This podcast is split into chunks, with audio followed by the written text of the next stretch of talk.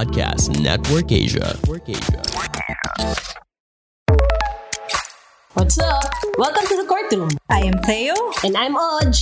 And in this podcast, we tell you stories about people's life, liberty, and property. Kikwentuhan namin kayo about court rulings in a way that will make you understand jurisprudence like a nine-year-old.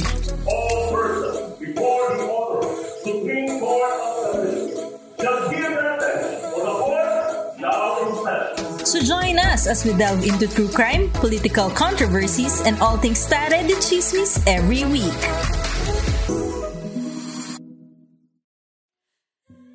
Happy New Year, Oj! Happy New Year, Teo! So, ano bang New Year's resolution mo? Ako, ano, ano ba? Healthier lifestyle siguro and maximize time in terms of all aspects of my life. Ikaw ba? Totoo ba yan? Panindigan mo yan, ha? Ako, this year, ano, I'll strive to keep an active and a more sustainable lifestyle. Sustainable meaning environmental related ba to, Teo? Kinda. Kasi ako, sobrang guilty ko eh. Ang dami kong lapses when it comes to, you know, personal sustainability efforts. I still consume disposable plastic products. Hindi consume man like kinakain, pero I still use it. I don't practice waste segregation, mga ganun. Ooh, so makikiisa ka na niyan sa kalikasan. Nice. Ayan naman yung resolution na kailangan at saka magandang simulan since Siyempre, hindi biro yung environmental problems natin, di ba? Una dyan, yung climate change na very evident yung effect. I mean, syempre yung sea level is rising, di ba? Our ozone layer, for example, was damaged and uh, de- deforestation is rampant. Kaya nga, at the end of the day, all of us only live in one world, di ba? Iisang mundo lang na kailangan natin alagaan at protektahan. Well, uh, yan din actually yung stand ng petitioners dito sa case na to, Teo. Sila yung carless people of the Philippines composed of parents representing their children who in turn represent children of the future and uh, car owners who would rather not have cars if uh, good public transportation were safe, convenient, accessible, available, and reliable. That's right.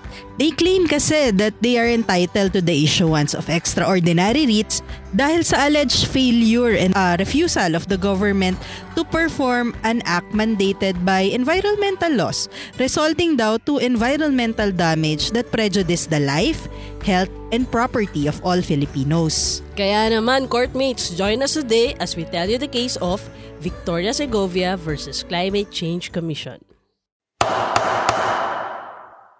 On February 20, 2007, to address the clamor for a more tangible response to climate change, former President Gloria Macapagal Arroyo issued Administrative Order 171 which created the Presidential Task Force on Climate Change or PTFCC. Now, PTFCC was later on reorganized through E EO 774, which designated the president as chairperson and the cabinet secretaries as members of the task force. E EO 774 also expressed what is now referred to by the petitioners as the road sharing principle. So ano ba tong road sharing principle? Under the road sharing principle, the Department of Transportation and Communication, which is DOTC, shall reform yung transportation sector natin para i-reduce yung consumption of fossil fuels. It follows a simple principle. Those who have less in wheels must have more in road. Kaya naman for this purpose, the system shall favor non-motorized locomotion and collective transportation system like walking, biking, or use of man-powered mini train. So later that same year, Congress passed the Climate Change Act which created the Climate Change Commission. The Climate Change Commission absorbed naman yung functions of the PTFCC and uh, they became the lead policy making body of the government na yung task nila is to coordinate, monitor, and evaluate the programs and action plans of the government uh, relating to climate change. So yan, kilala na natin yung respondent. So sino naman ang petitioner sa case na to? The petitioner in this case are the carless people of the Philippines. These are parents representing their children who in turn represent children of the future. And yung mga car owners who would rather not have cars kung may good public transportation naman na safe, convenient, accessible, available, and reliable. The carless people of the Philippines pleaded na i-implement na yung road sharing principle and demands uh, the reform of the road and transportation system. Eh wala silang na-receive na response sa request nila. So, they filed a petition claiming that they are entitled to the issuance of extraordinary writs due to the alleged failure and refusal of the Climate Change Commission to perform acts mandated by the environmental laws. They also contend na yung failure ng Climate Change Commission to implement the laws and the executive issuances resulted in the continued degradation of air quality in violation of the people's constitutional right to a balanced and healthful ecology. And it may even be tantamount to deprivation of life and of life sources or land, water, and air by the government without due process of law. They also decried the unequal protection of laws in the prevailing scheme, claiming that 98% of the Filipinos are discriminated daw against by the law when the car-owning population is only 2% lang naman. Um, given that almost all of the road spaces are given to that 2%. Tapos malaking budget pa daw ang ina-allocate for the construction and maintenance of the road. Pero pagdating sa construction ng sidewalks, bike lanes, and not, uh, non-motorized tran- uh, transportation system, wala na budget, di ba? At saka yung Climate Change Commission through the Office of the Solicitor General sought the outright dismissal of the petition for lack of standing and failure to adhere to the doctrine of hierarchy of courts. At saka uh, they also argue na yung petitioners are not entitled to the reliefs that are prayed for. So we have three questions to answer in this case, Oj. Una, may standing ba itong carless people of the Philippines to file the petition? Sabi ng court, wala. Citing Section 1, Rule 7 of the Rules of Procedure for Environmental Cases, the Commission argues that yung petitioners failed to show that they have the requisites to file the petition bilang mga representative daw sila of a rather amorphous sector of society without concrete interest or inquiry. Kasi 'di ba, in a petition for the issuance of a writ of kalikasan, it is sufficient that the person filing represents the inhabitant prejudiced by the environmental damage that is subject of the writ and a petition for the issuance of a writ of continuing mandamus. This is only available to one who is personally aggrieved by the unlawful act or omission which in this case di naman napakita ng mga petitioner na personally aggrieved sila by the alleged unlawful act. Second question, Teo. Should the petition be dismissed for failing to adhere to the doctrine of hierarchy of courts? Once again, the court said no. Under the rules of procedure for environmental cases kasi, the writ of kalikasan is an extraordinary remedy that covers environmental damage of such magnitude that will prejudice the life, health, or property of inhabitants of two or more cities or provinces. Thus, the extent of ecological problem contemplated under RPEC and that is allowed dumiretso sa Supreme Court when the issue is dictated by public welfare. Besides, the SC naman ultimately has the discretion to accept or not the petition brought directly before it. Okay, so last question.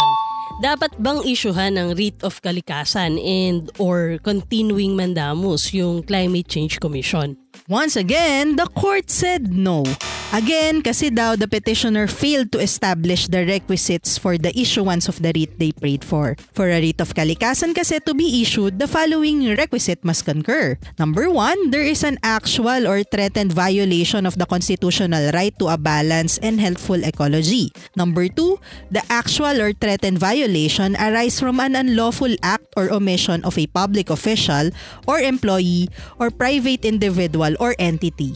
And number three, that the actual or threatened violation involves or will lead to an environmental damage of such magnitude as to prejudice the life, health, or property of inhabitants in two or more cities or provinces. Resonating on what you said, Teo, well settled na na yung party na nagkiklaim for a privilege for the issuance of a writ of Kalikasan has to show that a rule, a law, or regulation was violated or would be violated. Eh, apart from repeated invocation of the constitutional right to health and to a balanced and healthful ecology, and their bare allegations that uh, their right was violated, the petitioners failed to show that public respondents are guilty of any unlawful act or omission that constitutes a violation of their rights. Aside from that, the writ of continuing mandamus cannot be issued as well. First, di naman na-prove ng mga petitioner na meron silang natamong direct or personal injury arising from the acts or alleged neglect of the Climate Change Commission. Second, the road sharing principle is precisely as what it's called, a principle.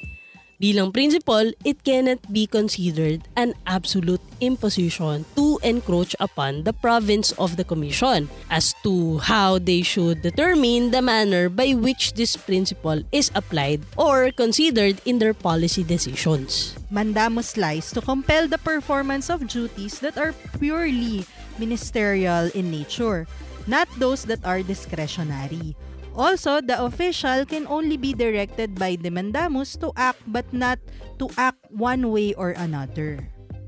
Ang gusto lang naman ng petitioners is uh, they are seeking to compel not the performance of a ministerial act but a discretionary act which is to compel the commission to act one way to implement the road sharing principle. And that one way is to bifurcate all roads in the country or hatiin yung mga kalsada para mag-devote ng kalahati para sa sidewalks or bicycle lane and uh, for other Filipino-made transport when in fact wala naman kasi sa E EO 774, AO 257 and other allied issuance na nagre-require ng specific course of action in order to implement the said road sharing principle.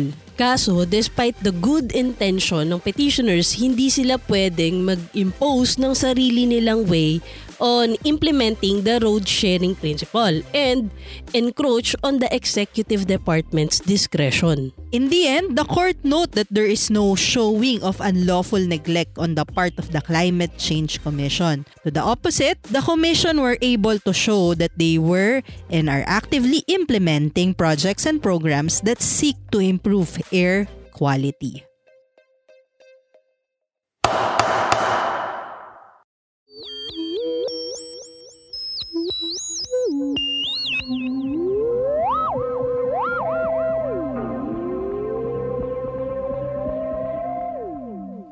Teo, napanood mo na ba yung movie na sa Netflix to ah? Yung Don't Look Up.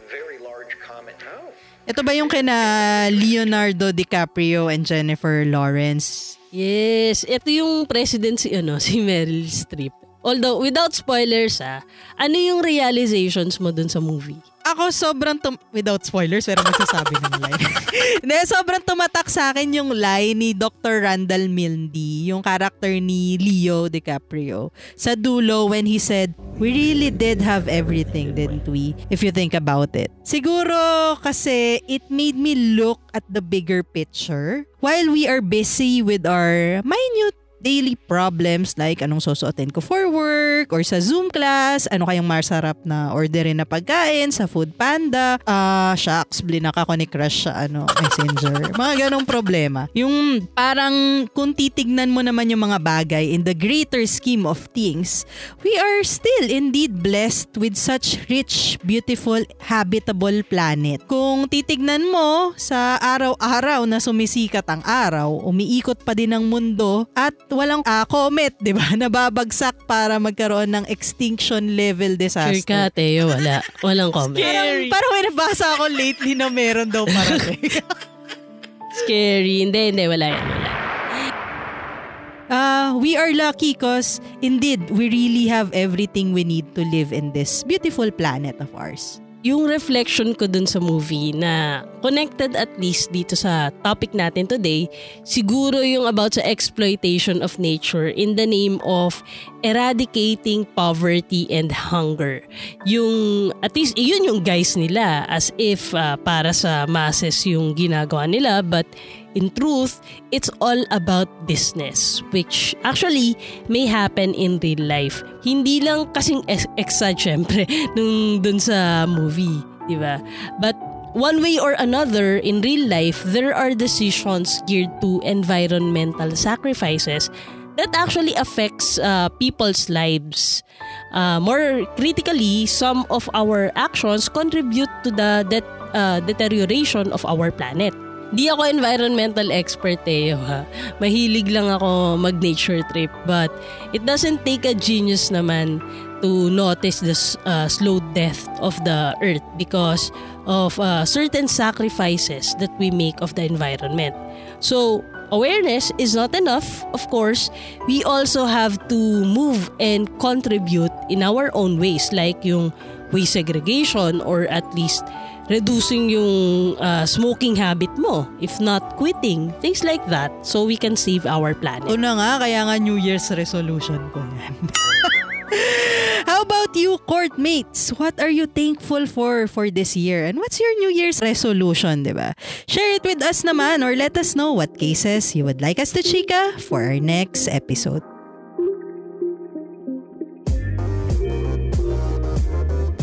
You guys like our podcast, please don't forget to subscribe for free on Spotify or wherever you're listening to right now. You can also watch the audiogram version of this podcast on Facebook and YouTube. Again, this is Oj. And Theo, leaving you with a reminder to always look back in history because precedents shall rule the future. Thank you for listening and we'll see you again in the courtroom. Bye! Happy New Year! Happy New Year! The views and opinions expressed by the podcast creators, hosts, and guests do not necessarily reflect the official policy and position of Podcast Network Asia. Any content provided by the people on the podcast are of their own opinion and are not intended to malign any religion, ethnic group, club, organization, company, individual, or anyone or anything.